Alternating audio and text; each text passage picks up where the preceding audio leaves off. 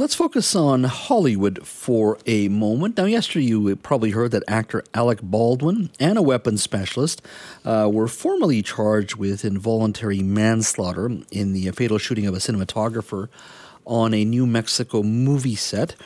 Uh, according to uh, documents filed by prosecutors, they alleged the actor had not been properly trained to handle Uh, the weapon that ultimately killed that uh, uh, cinematographer. Now, if, if uh, Baldwin is convicted, there are two potential sanctions, as they call it down there. He could face a penalty of up to eighteen months in jail and a five thousand dollars fine.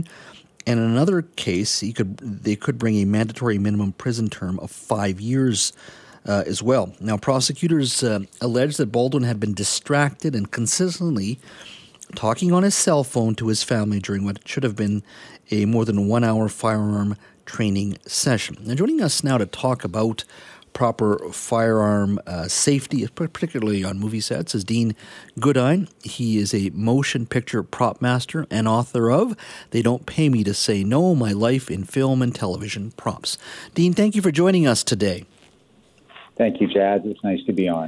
Your thoughts uh, on the uh, announcement yesterday of, of the charges? Well, I have to say I would Uh, I was a bit surprised about Alec Baldwin's charges, and I'm not giving him a pass as a producer, but as an actor, as a property master who's also armored, we have five basic steps to present a firearm to an actor on set, of which they were all not followed in this case. And the main thing was a live round ended up on that movie set, which is a violation of every rule of filmmaking. It's actually safety bulletin number one in Hollywood: no live rounds on set. No live so rounds. I was, su- yeah, I was surprised about the actor being charged. Uh, in regards to the process, we don't have to get to the, the, the all the specifics, but if you were in a position like that, what would you go through on a day on the day of filming? And, and no live rounds, perhaps rubber bullets. I, I don't know, but what, what what's the process uh, on an average day when you have to uh, film something that in, in, that requires the use of a firearm? Well, in this case, there was no gunfire required for the action that was taking place in the church. So to go quickly for you, I open my vault, I inspect the firearm. I then inspect, if I have to put dummy bullets into the firearm, I will inspect them all to ensure that they're, they are dummy bullets, no no way of firing whatsoever. I then lock everything away, take it to set. I go to the first assistant director. If I have to put dummy bullets into the firearm, I show the first assistant director that every dummy bullet has a little marble in it, a rattler. We can all hear it. It won't fire. I make sure that the primers have already been hit, because if there's no loading sequence, we load them in. I'm going very quickly because I don't want to mm-hmm. monopolize your time here. I load it in, and then I click it off seven times. Six-shot revolver, I click it off seven times. I dry fire it so that they know nothing can fire. Then I show the camera crew, anybody that has to be in the firing area or the firearm area, I show them that it's completely safe as well. And then when the actor comes to set, I show them. I, I repeat the process. I clip that firearm off at least uh, probably twenty times before it gets placed in an actor's hand, so they know there's no way to fire it. Uh, even with a dummy round, in an era of special effects and uh, amazing special effects uh, in movies, do you need – I mean, can you not just use special effects now to mimic a, a round being fired? Well, I think we're uh, confusing two different things. And the dummy rounds are only used in a revolver if you're looking at the cylinder, if it's pointed towards the camera, okay, that you can see that there's lead bullet heads on the dummy round. Yes, we can three D print. We can do many things. Uh, with blank firing, that's a whole different uh, scenario. And there is a lot of C G I now used for blank firing, but it's always situational. When you hire a top professional armor or a top prop master, our job is to assess every single shot. And we tell them whether we can do it safely or whether we should C G I it. Everything is situational. We plan it. Uh, this movie set was an anomaly.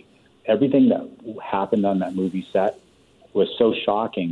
That is not how Hollywood and we do business. That is a complete failure of, of everything that we've been doing. You wouldn't see that here in B C or Vancouver in regards to our very vibrant uh, um, movie industry. You wouldn't see something like that here in your mind. Never. First of all, no live rounds are allowed on set, and that's the case in the United States as well.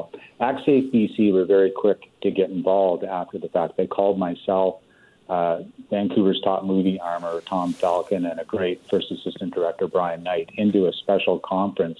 And we talked them through our process and answered all their questions.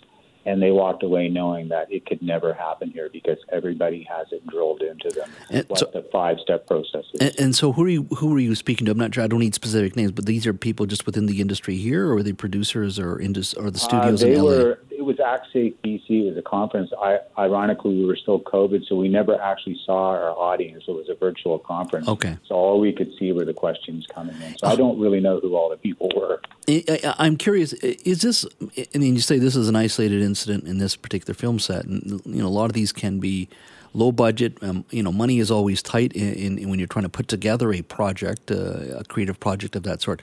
How much of this is generally driven also by dollars? And what I mean by that is just money is tight, funding is difficult, and sometimes uh, people cut corners, uh, and that can be uh, in safety regulations. It, it can be speeding up a um, a production.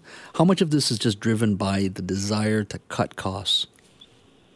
Well, this whole incident was driven by the desire to cut costs and not recognizing the safety factors involved in regarding your hiring a twenty-one-year-old armor or prop master with no experience. And it comes down to the people who really should be charged here mm-hmm. are the line producer and the production manager. Because as much as Alec Baldwin, the producer, is culpable as well, the reality is that he had no idea who was being hired because he doesn't really care.